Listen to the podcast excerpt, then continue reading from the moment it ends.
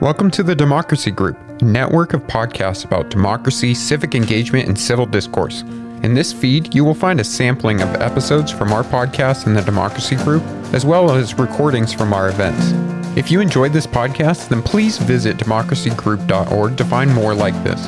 Now let's get to our featured episode.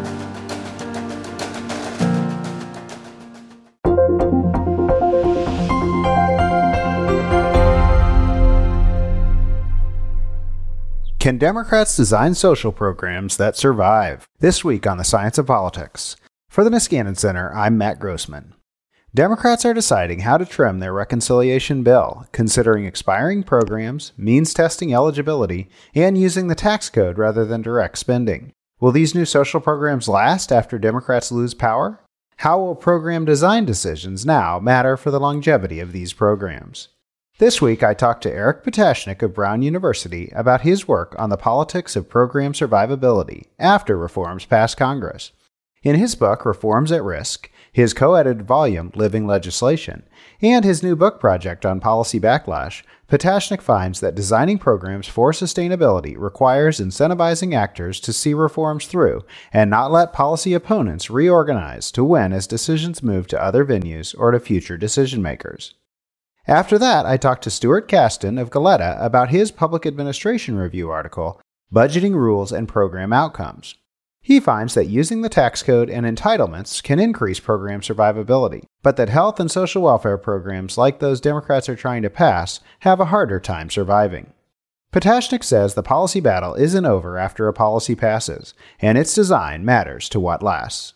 So I wrote a book a couple of years ago called Reforms at Risk. And I'd say the main takeaway from the book is that the political battle doesn't end when laws are enacted. It's not easy to pass major laws. Problems have to get on the agenda. Solutions have to be crafted. Winning coalitions have to be built.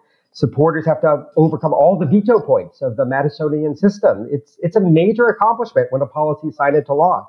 And yet even after all of that effort, the struggle to bring about tangible change, to make a real difference in people's lives on the ground has really only just begun. And what I show in the book is that policies can be repealed or eroded after enactment. The legislative majority that enacted the reforms won't stay in power forever.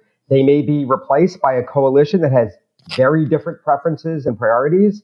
The organized groups that uh, might have opposed the law uh, and that maybe somehow the advocates were able to overcome that opposition initially, they might not necessarily disappear. They can regroup. They can come back and, and fight another day. And of course, we, we saw these kinds of dynamics in the remarkable 10 year battle over the implementation of the Affordable Care Act. Republicans, after the law was passed, fought the ACA in multiple institutional venues, including state legislatures, the courts. Of course, in the end, the law has survived, but some of its key provisions, including the individual mandate and actually a lot of the cost control uh, measures that were in the law, like the Cadillac tax on high cost health plans, the independent payment advisory board, some of the things that really the economists that were involved in designing the law that thought were going to be most important to bending the, the healthcare cost curve, they were repealed. They didn't last. They didn't make it. And of course, 12 states are still not participating in the Medicaid expansion. So the ACA has been a success in many ways, but it looks very, very different from what its architects uh, imagined. In some, reform sustainability is a major challenge, and I think it's become even a bigger challenge in the current era of hyperpolarization and tight electoral competition. It makes it harder to protect laws against post-enactment threats. And the last thing I'd say about, about the takeaway from the book is what I show is that policies tend to be more durable when they generate what scholars call positive policy feedback, when they build supportive coalitions with a stake in the new policy, when they encourage actors like consumers or business firms to make hard to reverse investments predicated on the policy continuation. And durable policies also tend to weaken and divide opponents and undercut their institutional basis of support. Now, all of those changes, when they do occur, uh, make it more difficult or unattractive for subsequent politicians to reverse course, even if they have different preferences. Lots of programs are vulnerable in the first years after enactment. There's, of course, an old saying that government programs are immortal. People often say once you've started something in Washington, you'll never, you'll never get rid of it. It'll go on forever. People believe that because they look at the programs that have survived for a long time, like Social Security, the Interstate Highway Act. Um, but what they're not seeing are all the programs that were born, but they didn't make it. You know, some of them don't make it. And political scientists have studied this question systematically, and they found that programs um, are not immortal and that they tend to be most vulnerable during their first decade of existence. There was a really good study by some political scientists, Christopher Berry, Barry Burden, Will Howell, found that in the first 10 years after enactment, a program has a 4 to 5% chance of mutating or dying every year and a 1% chance of outright termination in, in every year. And within 20 years, about 15% of programs actually die. But they also find that if a program can manage to survive a decade or so, they're much more likely to continue without alteration. And this finding, I think, has now been replicated with different research designs by different, by different scholars, but it seems to be pretty sturdy. There's a nice recent book, Congress in Reverse, by Jordan Ragusa, Nathaniel uh, Birkhead, that reaches a similar conclusion. And they find that a law's probability of repeal increases from the moment the president signs it until about a decade later. Now, of course, there are exceptions. There are sometimes there are laws that have been around for a long time and then they're repealed. You know, AFDC, the Glass-Steagall Act, but, but those are exceptions. What we usually see is that policies are most vulnerable during their early years of their first decade. And I think that's very actually, even though the, these research designs were using a different uh, approach, a sort of large and empirical analysis, it's quite consistent with the policy feedback literature. It takes a while for a new law to take root and build a constituency. Until that happens, it's a period of vulnerability. He says it may be better to be strategic than to start everything at once. Public policies are gambles, and it's impossible to know with certainty ex ante which programs are going to endure. So, quite understandably, there can be a temptation, you know, just put a lot of chips on the board. Some of these bets are going to pay off, some are not people like Las Vegas, and you know that's something that people do is is you sort of you gamble. On balance, I would say I think that approach is a mistake, and that it is better to be strategic. Uh, Kent Weaver of Georgetown and I have a piece that argues that policy sustainability risks can often be predicted in advance, at least in their broad parameters, not not with perfect certainty. But we argue that policymakers should be attentive to warning signs of possible trouble. For example, policies that have diffuse beneficiaries but impose short-term losses that are large in per capita size, that they're concentrated negative impacts on groups. You know, other things equal, those are those are pretty likely to run into sustainability trouble. And if you're going to sunset programs given fiscal constraints, and that's that's really the debate we're seeing now is the Democrats would like to do everything, but they don't have the votes to do everything. And they're going to try to shrink the size of their bill to get Manchin support. And, and so how do they, how do they do as much as good as they can given those constraints? I think it's probably better to be strategic. And if you're going to, to make some programs shorter, it makes sense to, to uh, put a, a short timeline on the programs that are most likely to generate a strong constituency so that they will have the pressure in a few years when they come up for renewal to be continued. So, for example, you know, if we only offer dental benefits under Medicare uh, for a few years, I think it's a pretty good bet. Even if the Republicans control Congress, it's they're going to be under a lot of pressure to continue that. Once you've offered senior citizens a well-organized group, includes the middle class, they have organizations that lobby very effectively, going to be very hard to turn that off. So something like that, I would say just get the thing going. And I would take the risk that that even if we lose control, Democrats lose control of Congress, there'll be some pressure. But, you know, some other programs where the beneficiaries are more diffuse or they lack the political resources required for political lobbying and effective engagement, there are ones that you might want to say, you know, we really need to make this thing as permanent as possible. The literature would suggest trying to make it last at least a decade because it might take that long for the policies to stick. Programs for the poor are not destined to lose out, but they do need to be expansive. There's been a lot of research on this. Uh, you know, the uh, the axiom is programs for the poor are poor programs, meaning that they're going to be political, politically vulnerable. Uh, Chris Howard of, of uh, the College of William and Mary has a, has a great book, The Welfare State Nobody Knows, that I think takes issue with this conclusion. It's just too simple. it isn't that means tested programs are stronger than universal programs. I don't think anyone would argue that. Rather, I think the literature suggests that many factors affect program trajectory, including whether the beneficiaries are viewed as deserving, such as children in the case of Children's Health Insurance Program, or the working poor in the case of EITC. And some means tested programs have actually been pretty robust in many conditions. The Medicaid program helped save the ACA, after all. Uh, millions of people depend on that program, and the program also has strong support in many states from governors, the health insurance industry, hospitals. They built secondary lobbies that have a stake in that program as well. What I do think is clear uh, from the literature is that eligibility for means tested programs, if you're going to be means testing, has to be expansive enough that the beneficiary coalition includes the working poor and not just the, the very poorest people. Uh, you know, you you might be okay excluding wealthy people, but you want the programs to resonate with the broad working majority of this country. Uh, and and I think if you do that, and the coalition is fairly wide, you have a you have a reasonable chance of durability, even if for other reasons you've decided to means test. I think there is some evidence that other things equal, larger programs tend to be more durable than than really tiny ones. Um, and you want to try to build a, a, a robust constituency that includes people that um, that work, that are active in civic life, uh, and are more likely to vote. And good polls now are not necessarily the ticket to sustainability. I don't think public opinion polls taken at the time of passage are you know, extremely reliable indicators of whether programs are going to endure over time.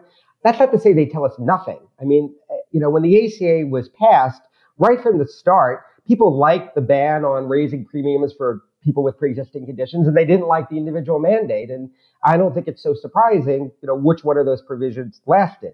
It's not an accident. On a highly salient issue like health reform, you know, public opinion to the extent it's informed, that might matter to some degree. But a lot of public policy issues are very complex. They're not very salient. And oftentimes the public doesn't have very well grounded opinions when Congress is considering a law. It, it, it, takes time for them to see what the actual effects are of the law, to experience it on the ground.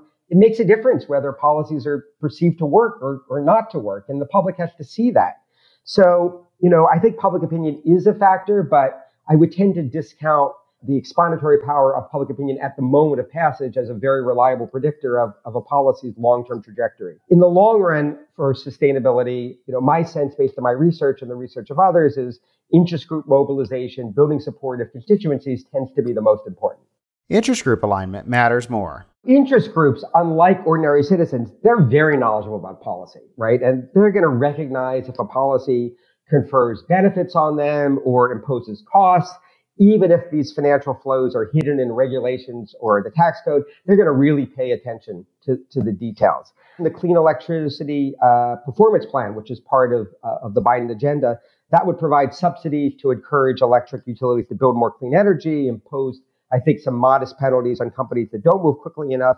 The main opposition, unsurprisingly, is from utility companies with coal assets. And it's gotten a frosty reaction from Senator Joe Manchin, who represents coal rich West Virginia. And we're going to have to see, you know, how that goes. But we've already seen interest groups reacting on like the natural gas concern in, in, in the electricity. That's probably going to get in there, right? Because they have powerful advocates. It's difficult to raise that as a salient issue. Why shouldn't natural gas be part of this environmental reform? That's a hard one to explain. It's a great area for interest group influence. And it's also going to be important to look at not only what's the content of the law when it's passed, but as uh, Leah Stokes has shown in the environmental er- uh, area, interest groups that are opposed to environmental laws often are able to water them down after enactment by using the courts, running lobbying campaigns, even selectively mobilizing opinion. A lot of the times the real defeats for the environmental cause comes not when laws are enacted, but afterwards. Democrats are set up for a tougher time because they're passing things without Republican support. I think there is political science evidence that suggests that partisan laws, other things e- being equal, are more likely to be repealed by future Congresses, irrespective of, of uh, how many lawmakers voted for the bill in the total. This is another, another nice finding from uh, the Ragusa and Birkhead study that I mentioned earlier. So, you know, they're able to show they look at all the repeal legislation over time and they find that a bill supported by, say, 100% of the majority party is more likely to be repealed than one supported by 50% of the majority and 50% of the, of the minority.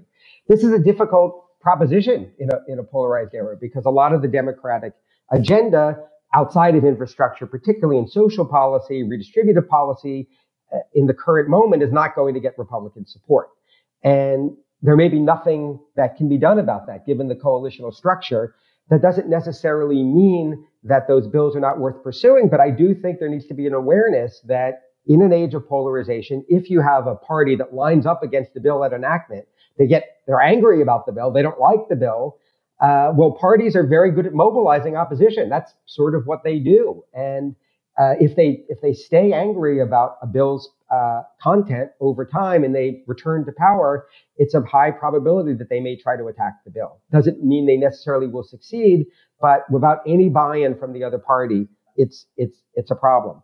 Democrats also need to think about state implementation. I mean, I think there is some recognition now about the need to rely on subsidies and inducements and be leery of federal mandates. We saw that with the individual mandate, and a greater recognition that states are not always going to be reliable partners uh, for democratic policy goals in an era of polarization. A problem, of course, is federalism is like a core feature of the American regime, and it's often really difficult for the federal government to accomplish its objectives without some kind of state partnership.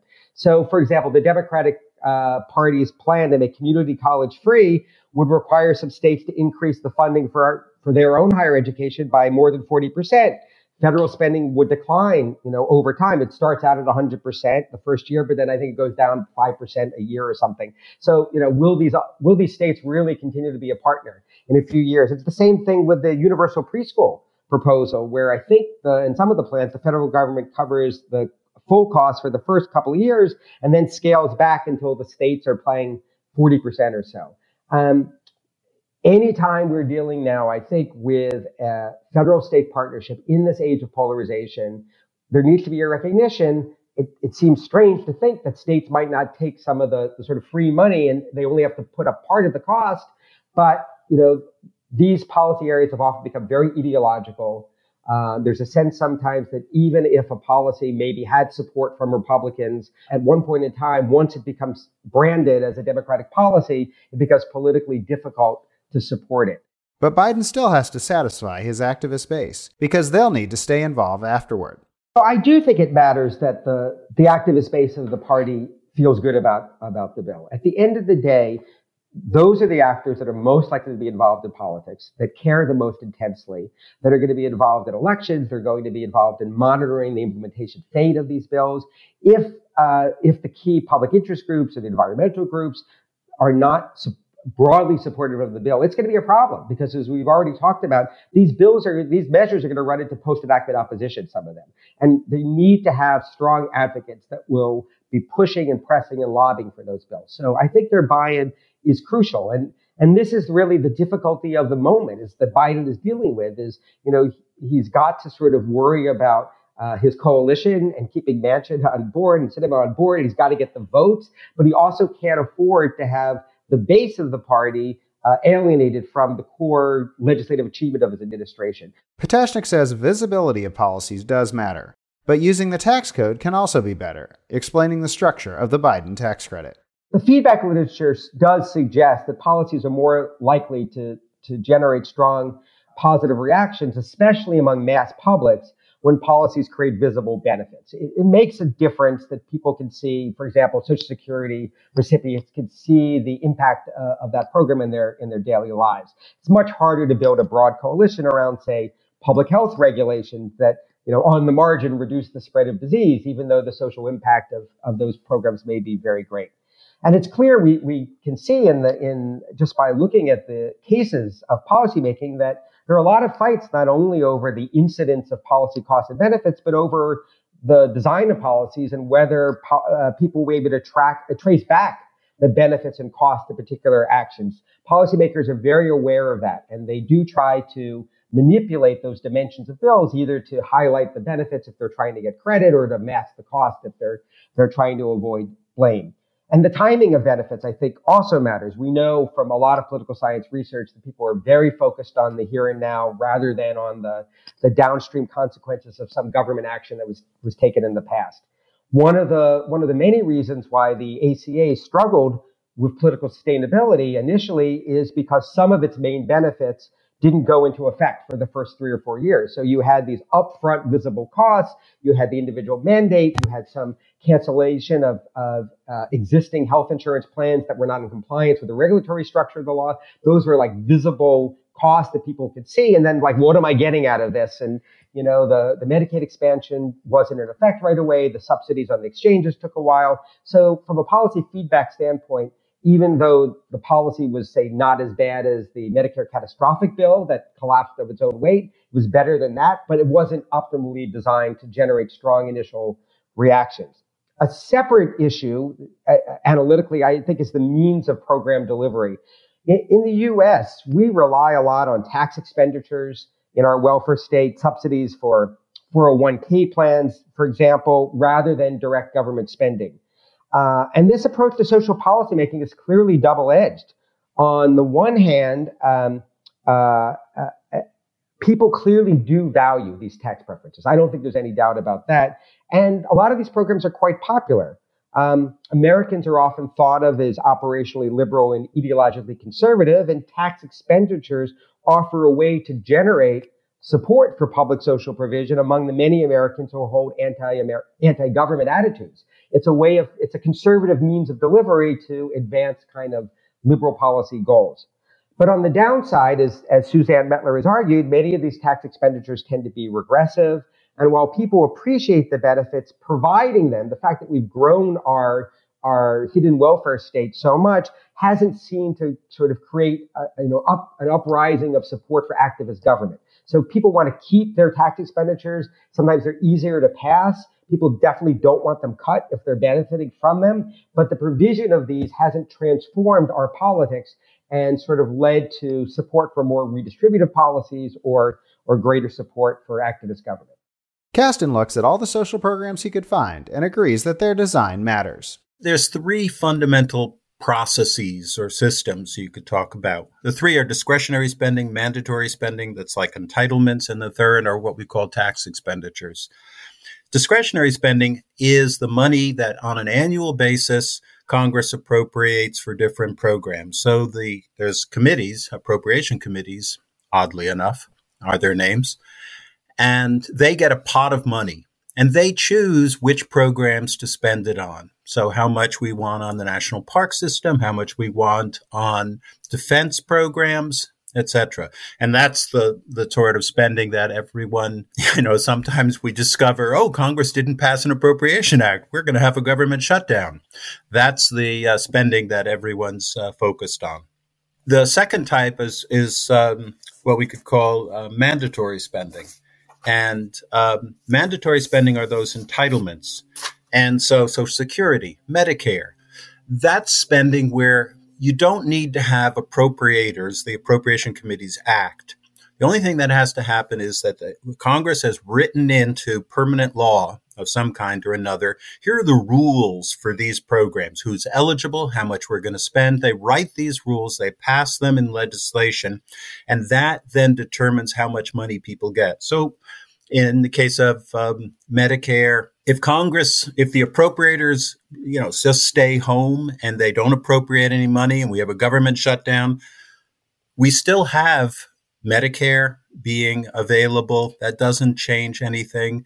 People still get their Social Security checks. That isn't affected because that works in a different process. That works as a different arrangement.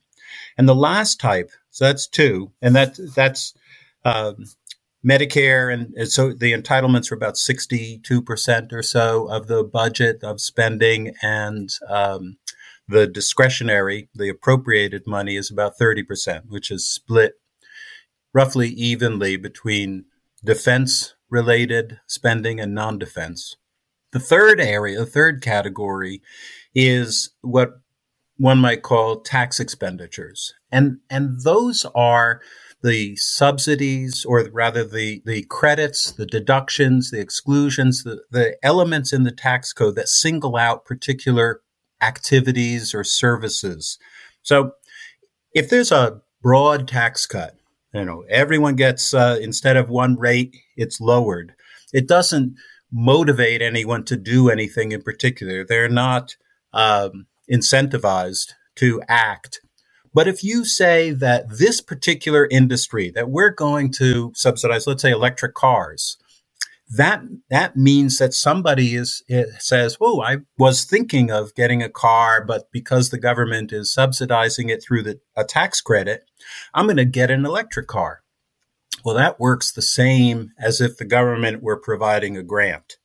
It has the same effect on people's behavior. So it acts as if it's a program and those are referred to as tax expenditures. So those are the three types of ways that government can spend money. And what I wanted to look at is how do they differ? How is it that we get that programs either last a uh, shorter amount of time or longer amount of time, depending on which of those programs, depending on how those programs are funded. So, do we see that a program that is funded through discretionary means lasts shorter or longer than those that are funded through the tax code, the tax expenditures. And so the first question was looking at that difference.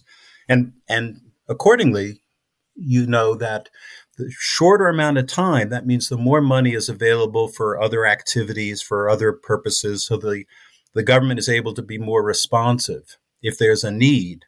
And conversely, if programs don't last long, it means there's less money available. So, what I found is that discretionary programs, the ones that have to compete on an annual basis for funding, where appropriators get their pot of money and choose, those have the shortest lifespan. Those are more likely to uh, be terminated at any given time as compared to mandatory, the entitlement spending, and tax expenditures. Designing programs through the tax code can work. Anything that, in essence, you can structure in order to rely on the tax code is likely to be safe and or safer. The first thing is the tax code.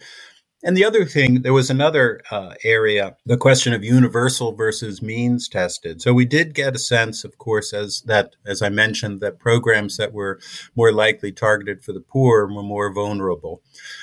But the other thing is programs that had a dedicated income source. So uh, Medicare, Social Security, those programs tended to persist longer. And while I didn't test specifically for universal, you know, does universal treatment versus means tested te- treatment last longer? It's um, go with go with the universal. If cost is not a, an issue, you definitely want to go with the universal sorts of things. That it is, um, they're more likely to be be more durable, and especially if you're using the tax code. But health and income support programs and grants don't tend to last as long. Here are the other things that I found. Number one, grants, which are fairly often discretionary spending, uh, lasted less time. They're more likely to be terminated at other types of spending. The big, most surprising thing, actually, is that programs like income support,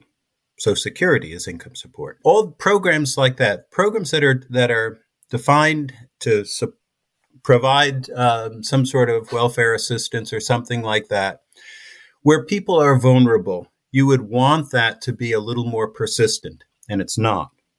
Likewise, health programs that people want to be able to anticipate and expect are not just so programs in those categories don't last as long and another type of program that you would think would last longer, science, doesn't. Science is also a type of program that, by its nature, is lasts less time.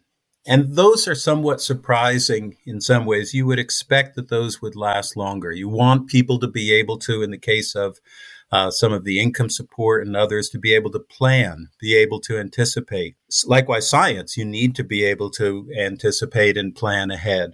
There are reasons that policymakers don't put everything in the tax code, but they're still trying to get credit. The opportunity for the president or legislators to get credit for something is greatest with that discretionary spending because they can, you know, do the ribbon cutting. There's new money every year. So that is the best opportunity for you to, to show your role. Mandatory money because it's just a uh, check that goes out. There's, it's less visible than discretionary money and the least visible, the least, uh, where you can get credit as president or other is that tax code. If you remember, um, then President Trump put on the uh, checks that went out uh, at one point his name. He signed his name to it, which was unusual. Uh, but that's that's an attempt how do I get credit for something that is so uh, invisible, that is so non-transparent, and it's hard to it's it is hard to to uh, to get credit for. It. I um, and, you know, for instance, it comes to the Democrats are clearly anxious about how all of this plays into 2022, especially, or 2024, the elections. Well, passing something that nobody sees is kind of nice, you know, the, but it's not as obvious as here's a bridge. I mean, that's the, the, the, the nice thing about the, the so-called bipartisan infrastructure bill is that that will be your classic uh, credit claiming opportunity. That will be where they can, you know, do ribbon cuttings and name the bridge after someone or whatever it might be, as compared to more money for science and, or you know, it's a lot less visible, and and they just have to balance those things. Patashnik says there hasn't been an obvious backlash yet to the Biden agenda, but one could be coming. I am working on a new book on the politics of policy backlash in the United States since the 1960s. Backlash is certainly not a new phenomenon. Citizens and organized groups in the U.S. have participated in public and voter and organizational backlashes going back to the nation's founding. We think of the blowback against the Alien and Sedition Act. And of course, the backlash against Reconstruction is perhaps the most tragic episode of the, of the 19th century. But I, what I find in my research is that the contemporary moment features an unusually high level of backlash politics that's refracting partisan conflict, reinforcing the power of vested interests, and reconfiguring the relationship between citizens and government.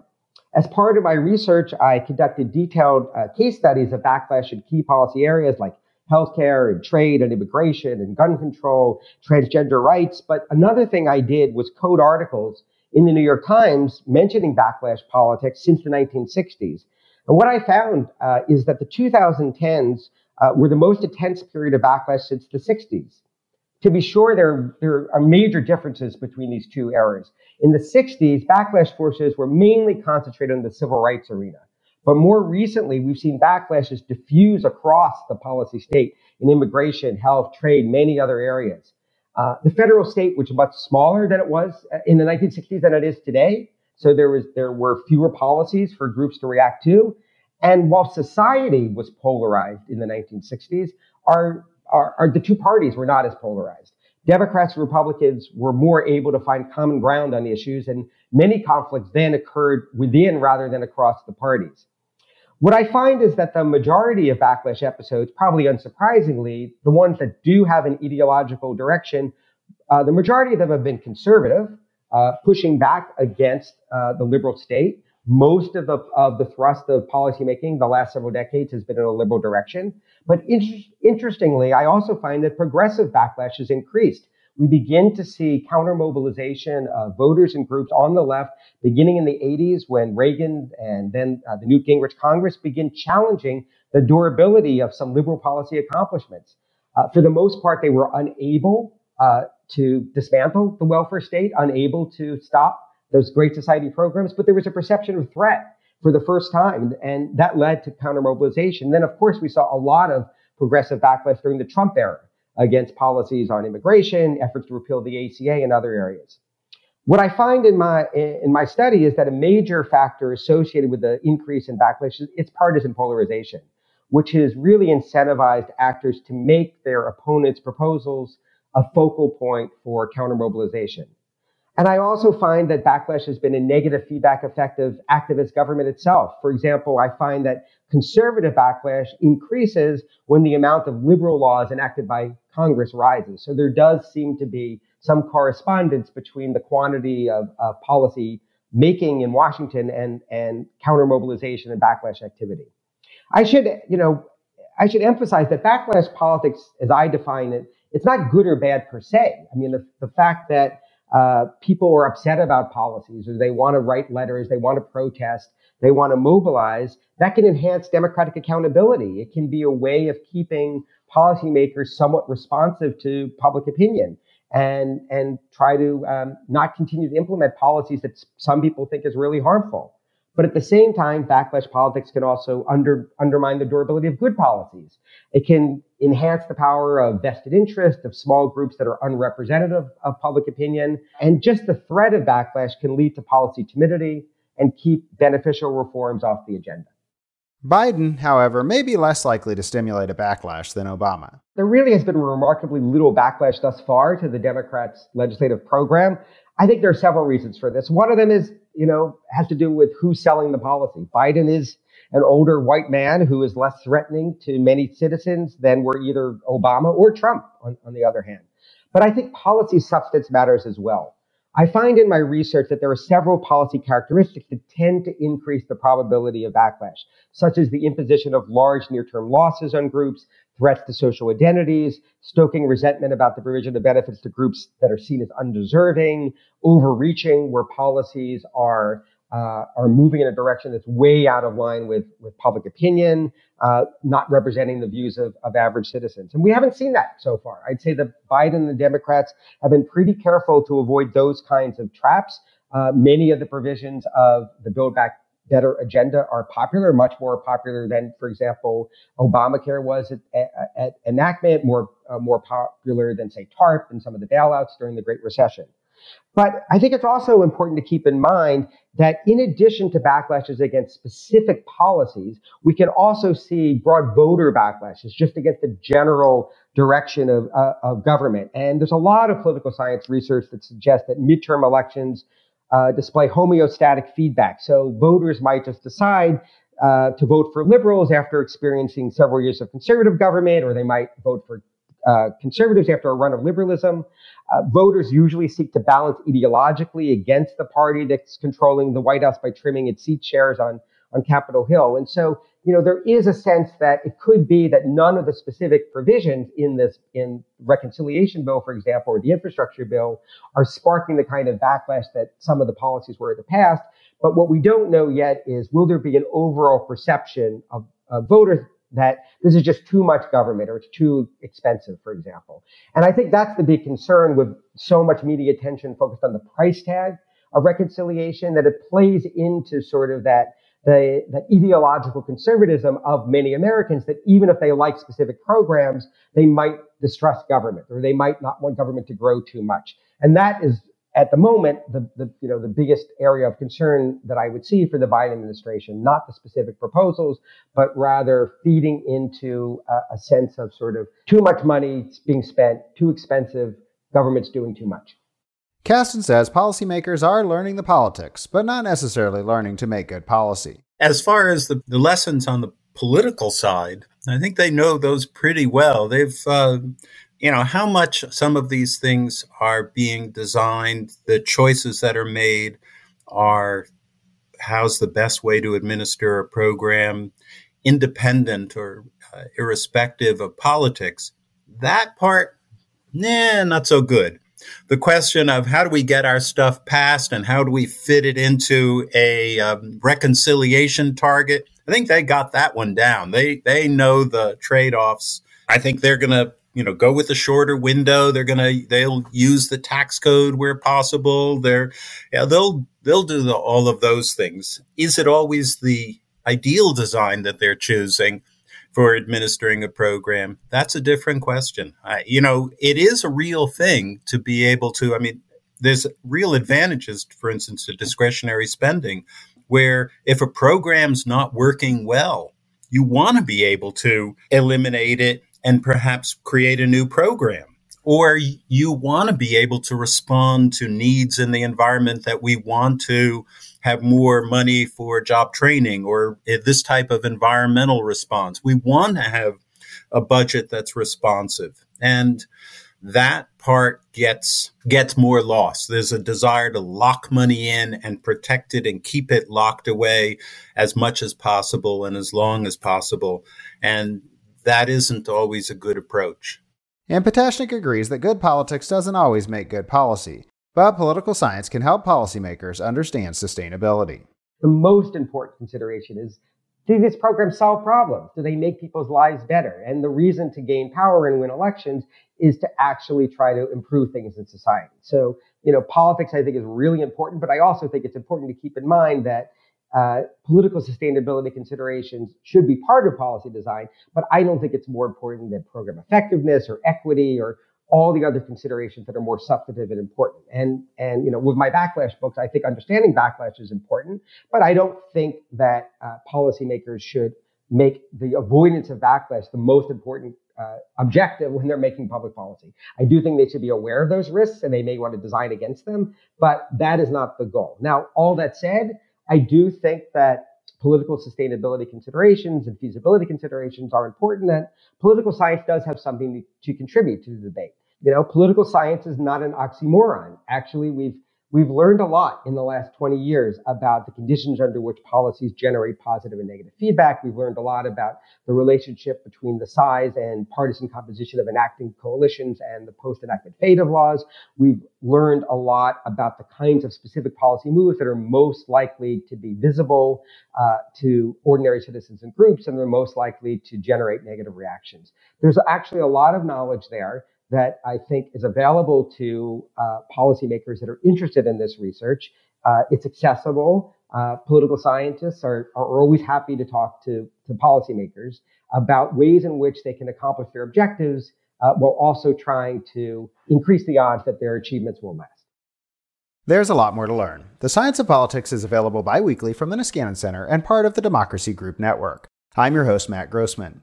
If you like this discussion, you should check out our previous episodes. When and where can climate policy succeed? How bureaucrats make good policy? Do Democrats and Republicans get different results? How media coverage of Congress limits policymaking? And do congressional committees still make policy? And does the tax law signal change in how parties use tax credits and deductions? Thanks to Eric Patashnik and Stuart Kasdin for joining me. Please check out Reforms at Risk and Budgeting Rules and Program Outcomes, and then listen in next time.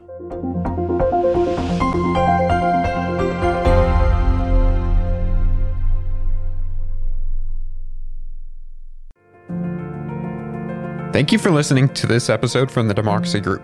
If you want more podcasts like this, then visit democracygroup.org. There you will find our events, topics, and a newsletter as well. So head on over to democracygroup.org.